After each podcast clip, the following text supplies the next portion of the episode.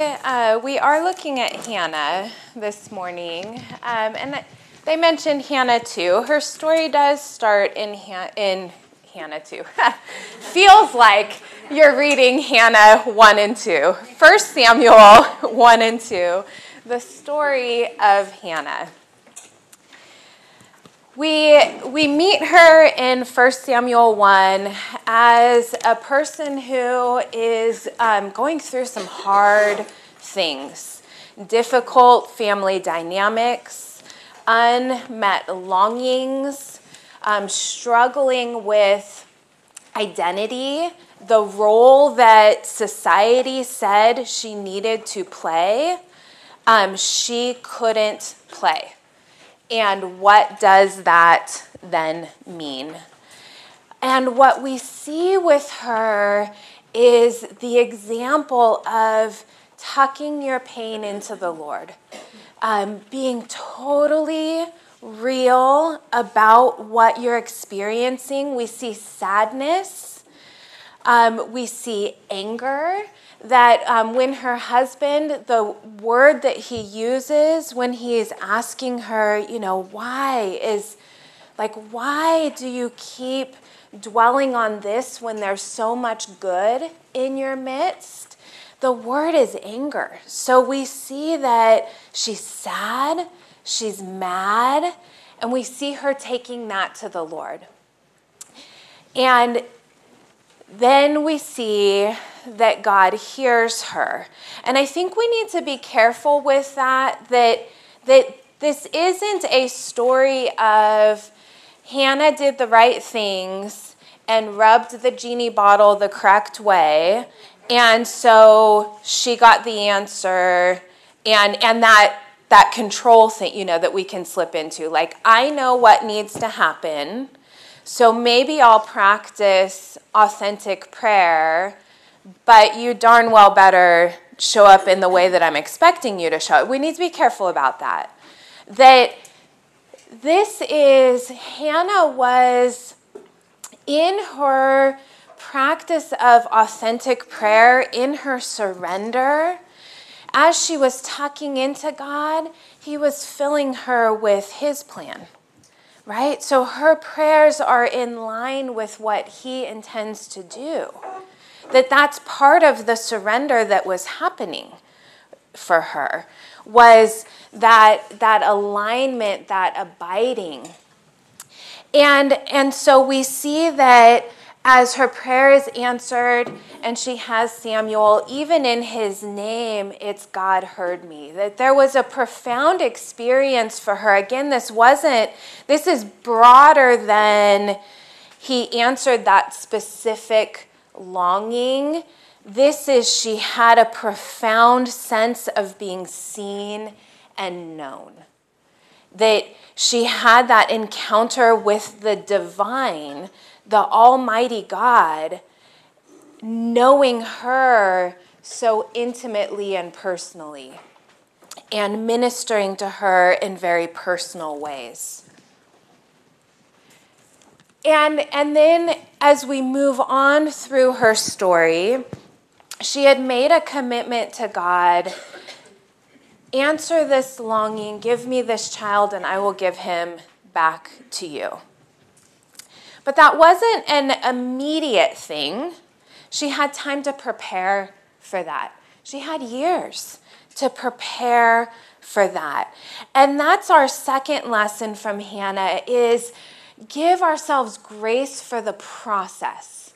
That hardly ever will God prompt us with something and ask us to jump immediately. And if he does, it's because he has already prepared us we need to give ourselves grace and give each other grace for the process. That things take time. And that a big part of that process was she had had this powerful encounter with the Almighty God. She was continuing to abide in Him. This wasn't a, oh, you answered my prayer and now I'm going to go run off and do life on my own. That as she was attaching with her child, she was continuing to ta- attach with her God too. And that she knew things about God. This was at a time when The people were on the heels of the Judges, the book of Judges. If you ever want to feel like heard in living in a messed up time, you know, read Judges. And so she was having a personal encounter in a way that was not common at that time. And so as she's preparing to surrender Samuel, we see one of the beautiful, uh, one of the beautiful parts of this story, I think, is 1 Samuel chapter 1, verse 28, when, when she comes to the tabernacle and she's handing her child over. And it says, and he worshiped the Lord there. Now, different people, you'll see as you look through the commentaries, there are different opinions about who that he is. So, this is my opinion, and you decide for yourself. I think that he's Samuel. I don't think that that means he knew the Lord personally, but I think it means this little monkey had watched his mom worship. Because part of that season of preparation was she was going to have to keep going before the Lord. God, are you sure? God, is this what you really want? God, I don't know. God, I'm scared. How am I supposed to do this? So he would have seen her praying, he would have seen her worshiping because as she was tucking in in prayer, she was being reminded of the powerful ways he had shown himself in her life, and that would prompt her to worship. So this little monkey had watched his mom pray, worship, pray, worship. And so I think this is him modeling or showing what had been modeled to him. And I think it's part of what helped her release of going, okay, he is in process. He doesn't know the Lord yet personally, but I trust that, that he sees, that he's been exposed, that he is, I guess, the longing that we all have for our loved ones, right? That, that they would someday know God in the powerful way that we've experienced him. It wasn't easy. Think about that time. She wasn't handing him over to great people. She wasn't handing him over to a safe. You heard stories about that bubble. We all long for that bubble, and that doesn't end with kids. We want to throw adults in the bubble, right? We want to throw people older than us in the bubble. I mean, we wish we just had a portable bubble, and I'm going to take, you know, maybe two, three, depending on what kind of mood I'm in, but take a few of you with me. So, thinking about that time, she's an example of release in a time that wasn't safe, in a time where everyone was doing what was right in their own eyes. That sounds a lot like our culture. And the people, the authority figures, you know, we heard stories about that fear of sending them off for seven hours under other leaders she was sending him off full time under awful men. It, Eli's sons were having sex with women at the entrance to the tabernacle, were bullying people and stealing what was meant to go to the Lord. They were horrible men, terribly unethical. Not the kind of people that you would want to be the primary influences over your child. But Hannah knew a couple things that we still struggle to soak in. One was Samuel was never hers. Samuel was not hers. Samuel was God's.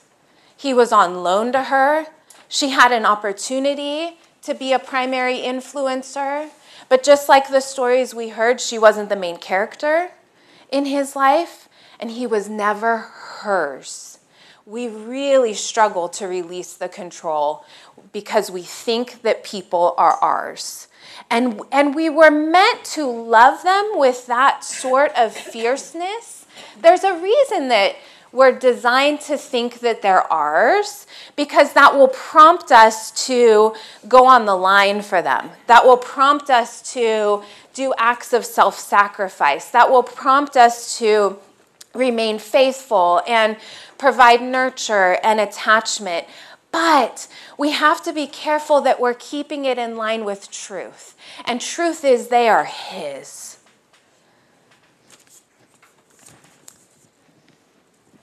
And the second thing that she knew, but we still struggle to know, is that it really, I mean, it does and it doesn't. Like, it does matter who our influencers are, it does matter where we are. Like, we're not supposed to just go drop off our loved ones in you know, I don't know, wherever in your mind's like the worst, most sinister place on the planet would be, and just see you later kind of thing.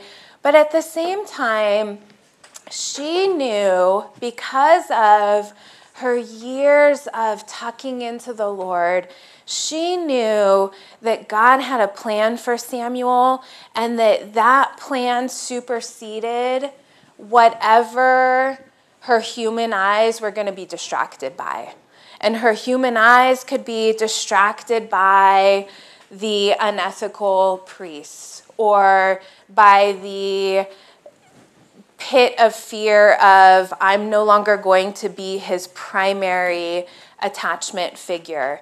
Um, but God had been preparing her to practice a place of trust that he was going to keep moving in Samuel's life that he was, it was this handoff of trust that he was actually the primary all along. And, and he loved, like, and he loves us in in our place of thinking that we're that. You know, he's so gracious with us in that. Um, but she had had a chance to move a little further, I think, than many of us are in understanding that really it had been Him all along. Um, some things on on how how did she actually do this? Um, because I think that sometimes we can look at biblical characters, we can look at these women and and think she was so humble and so sweet and so faithful and lose sight of how hard it probably was. That this was the hardest thing she had ever done. And that it wasn't a drop him off and now I'm good, but it was going to be an ongoing hard. So, some things that we learn from her prayer. One is, My heart rejoices in the Lord. And, and that's a, a reminder what am I setting my focus on? I have a lot of opportunity for my vision to be filled by fear, by distractions that I can see but I've got to remember that He's bigger, He's greater. And there's an interesting thing with this. Um, there's something called bonding science. I don't if you've ever heard um, Sue Johnson's work. Uh, she's an attachment theorist. Um, there are a lot of other folks who um, have done research with this. And one of the things that we've learned from bonding science is that when you have an intense bonding experience, when they look at the brain, if that person then is knows that they are about to experience pain. So, a particular research study, there was an intense bonding experience, and then they were going to be sent into a machine where they knew they were about to be zapped and it was going to be painful But if they were holding the hand of the person that they had bonded with, they were calm. Their brain was calm. That's what Hannah experienced with God. She had had this intense bonding experience with Him. She knew she was about to experience pain. She knew she was about to experience pain. But she also knew that the only way she would be able to continue moving forward was if she kept her eyes fixed on him. She was going to have to practice that. And it was going to take intentionality and it was it was going to be a every day. Every day. I'm tempted to let my eyes drift to other things and I've got to put them back on Him because that's the only way I'm going to get through it. The second thing that we see from her prayer, she says, My mouth boasts over my enemies. Again, this is my interpretation, so sort through it on your own. But I think she's talking about the enemies that we as women struggle with the enemies of fear, the enemies of control, the enemies of thinking that I know the way it's supposed to go. The enemy of thinking that I'm that main character, that, that I'm the one whose hand is supposed to be there when it's no, it's supposed to be the Lord's hand around them. I think that as she was having this bonding experience with God, she was recognizing all of these enemies within herself. That it was less about, and there were plenty, and again, this is, you know, I'm going off the rails a little bit, so go back, read through it, decide for yourself. It's okay to disagree. It, there were plenty of enemies that she could have been talking about outside. But we know that at the end of the day, our biggest things that we're battling tend to be within ourselves. And so, even in looking at my mouth boasts over these things, if we intertwine that with, as my vision is filled with you, I recognize that you will help me overcome those things that I battle within. And that that's a process, right? And He's so gracious. He is so gracious with us. For I delight in your deliverance. That's that practice that we've talked about of remembering. But we tend to remember in ways that uh, provoke self torture. I'm going to remember what I could have done better. I'm going to remember when I messed up. I'm going to remember when I let someone down. I'm going to remember when I harmed or someone harmed me. This is the healthy practice of remembering of I'm going to look back and remember how big you are so that I am filled with courage and confidence. I'm going to look back and remember that you were my banner going before me in that incident so that I'm filled with the courage and confidence that I'm not the one on the front line and that it's not my battle to fight. And I'm going to practice then that posture of remembering being filled with courage and confidence and then watching for your hand. Because that's what we're supposed to do on this earth, right? Is be active watchers, looking for evidence of the Almighty God being present and doing mighty works in our midst so that we're ready and eager to give praise and to help other people see He really is doing things. He really is changing people. He really is drawing and bringing life out of death and beauty out of ashes and all of those images that we're meant to hold on to, to remember how big and powerful but personal and intimate He is.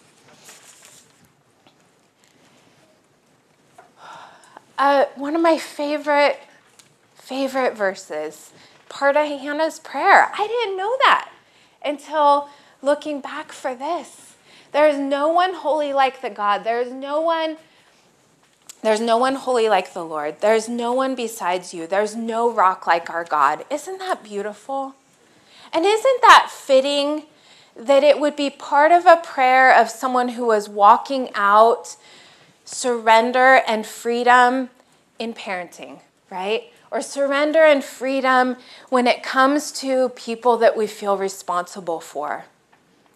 That I'm, as I'm remembering, as I'm being filled with courage, I'm also remembering I am standing on the rock. Do not let your mouth speak such arrogance, for the Lord is a God who knows. And that's just another reminder that it's His perspective, not mine. He knows more than I do. I'm pretty smart. But it's that as we're letting our vision be filled by Him, and as we're acknowledging the enemies outside and within, and as we're practicing looking back on the evidence of His work in our midst, and as we're looking at our footing, I'm standing on the rock. I'm not standing on the sand of a relationship. I'm not standing on the sand of my health or whatever else we try to stand on, but I'm standing on the rock. I'm, I'm more willing to be open in acknowledging that He knows so much more. And I'm willing to be open as I'm practicing that authentic prayer and continuing to tell Him, yes, but. Yes, but. This is what I'm worried about. Yes, but this is what I'd love to see happen. And it's okay to ask those things, right? But it's that openness of going, but I trust that if that's not the way it goes, it's because you're doing something greater. So when it comes to looking at our trust walk, some things that we can look at practicing.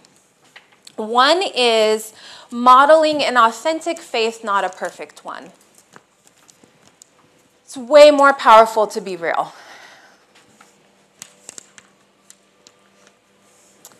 The second thing is practicing real conversations.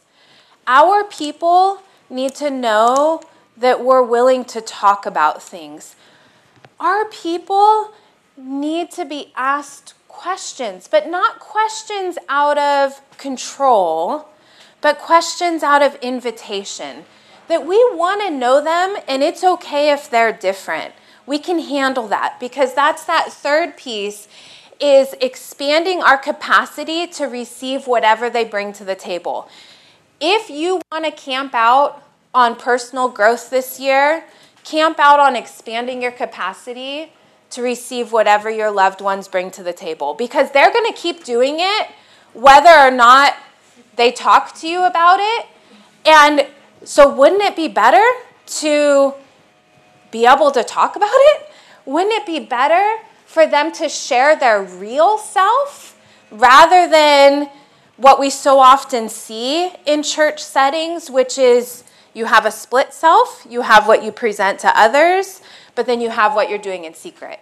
Let's become women who welcome, welcome, share it, bring it. I can handle it. Now, you heard in the nurture stories this often will look like on the outside, I can handle it. On the inside, I am freaking out right now, right? That's part of expanding our capacity, is learning how to manage the internal so that we can remain present on the external. Practice this with each other. It's easier to practice it with a peer than with someone that we feel responsible for. So practice it with each other first. That's part of why it's so critical to make time for community spaces like this. Practice. So that then, when you go into those spaces with the people you feel responsible for, they notice a shift in you. No longer are you trying to micromanage, are you trying to control, are you trying, let's be real, manipulate Like we can we can manipulate in ways that look decently healthy. It's still manipulation. They notice a shift. No longer are you trying to be that authority figure over them, but instead, you are coming alongside of them. You are creating a safe space for them. You are inviting them to reveal the fullness of themselves. And and here's the powerful piece then. You get to pray with more of the fullness of the information, right? All of a sudden, you get a better sense of what's actually going on in their minds and in their heart.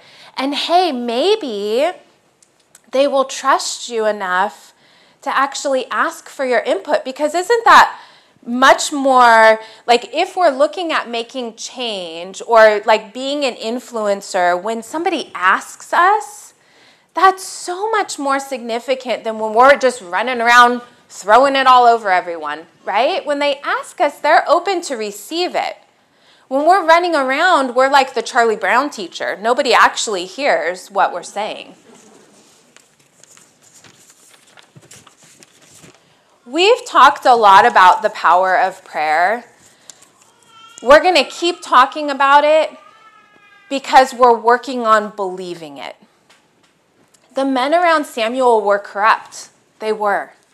And his mom, she had had a small handful of years to attach to him, but the rest of the time she saw him once a year.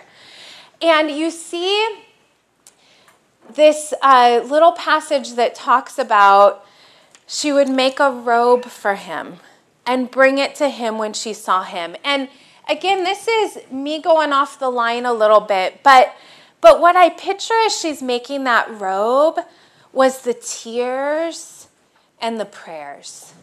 And I think we are in a spot where we're doing that with some people in our lives, where we are making a little robe or we need to make a little robe. As a reminder, pray. Your job in this season, Hannah, your job in this season of Samuel's life is to pray. And so, as you're making this robe, it's an opportunity to lay out all of your thoughts about Him, all of your fears, all of your worries, and pray. You keep praying, you keep praying, you keep praying. Also, it's a chance you focus on that when you're making the robe, but then you've got these other kids you need to raise too. You've got these other people that you need to care for too. And we know that when we're consumed by worry about someone in our lives, it can truly consume us, right? All of a sudden, we are going through a fog, and that is not healthy. And so, we need to figure out how to have that robe space so that that's our time to really go at it and lay it out and be totally real about the extent of what's going on when we think about that person. But then we when we set that down, we are able to be present with the rest of what's going on. Life hasn't paused as we're worried about them. We see that Samuel remained faithful to the Lord. Samuel wasn't perfect.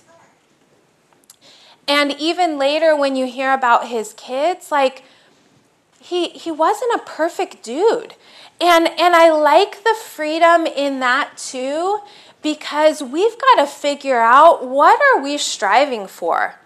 When it comes to humans that we feel responsible for, what what's our end goal? What are we focused on? I hope it's more than we're trying to raise perfect people. Because that that's going to fall short real fast, right? Samuel was a surrendered person. Samuel was a man who knew the Lord and was open to the Lord's work in his life. you know, we talk about David a lot uh, because David's such a great example, a man after God's own heart. And yet, how many times did he screw up? And we have to hang on to that when it comes to the people that we feel responsible for because they are going to screw up repeatedly.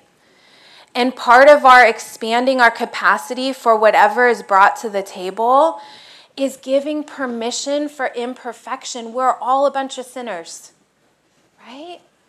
And we all have that tendency to elevate other things onto the throne and to step on other things that aren't the rock. And often we don't make that proper adjustment until we've been knocked down, right? I wish it was different. I wish we were better at recognizing that ourselves. And hopefully, we're moving towards that practice. But the people in our lives, it they're going to get knocked down. They're going to knock other people down.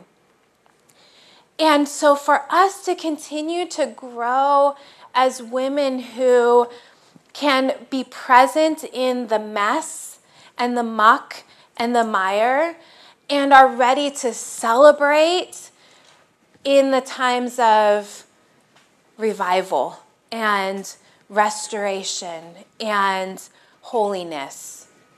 So, our last thing that we want to think about um, we've talked about rising as warriors, that God has designed us to be nurturers, to um, be empathetic, but He has also designed us to be fierce warriors. And for those of you who were here last time when we talked about the um, that chant, that rugby chant, looking at um, drawing up the strength of who He is and fixing our eyes on the banner who has gone before us, and that it is His power that flows through us. And so the warrior pose is one where we are tucking in to the Lord. We are practicing that, not in a rigid, feel guilty because you're not waking up at 5 a.m., but in a, I am real with you. I am practicing feeling safe and secure with you. I am recognizing the bonding experiences that we're having. I'm so grateful for your presence and your faithfulness, and that you never get tired of hearing the same thing from me. Like when Katie was sharing that realization oh, wait, he only gave them manna for one day. It, he actually wants us to keep coming back to him. Stop apologizing for praying about the same things. He wants you to come to Him with it. So it's that as we kneel down before our King and as we lay out whoever we're making that robe for, and as we're real about the fullness of what we're experiencing when we think about that person, or when we're walking through a season of release, maybe it is a stage of parenting, and we're stepping out of that notion that we were the main character. And we're realizing more and more that our authority is actually pretty small. And, and we're kneeling before Him. We're setting our eyes, we're going through Hannah's prayer. We're setting our eyes, we're kneeling before Him, but our eyes are lifted up. we're allowing our vision to be filled with Him. We're remembering who He says He is. And then we're being real about our enemies, outside or within. And we're sharing that with Him. We're looking back, but looking back in a healthy way. We're becoming women who release the history that we torment ourselves with and give other people the freedom to no longer walk in that history. We don't have to recount all the mistakes. But we are practicing when we do look back, it is to draw strength. Those times when we go through a recounting, It is to look for the evidence of his hand in our midst. We're checking what we're standing on. Am I standing on the rock or have I moved over to sand once again? If I've moved over to sand, I'm going to be tender with myself. He knows that's our habit. But he's saying, hey, come on, kiddo, let's get back on the rock. Let's get your feet on firm ground.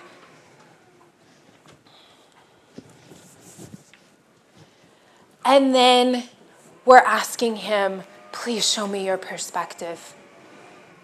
Please teach us how to become women who are more closely aligned with the way that you view the world, with the way that you view my community, with the way that you view my family, God love them, with the way that you view the people I feel responsible for, with the way that you view me.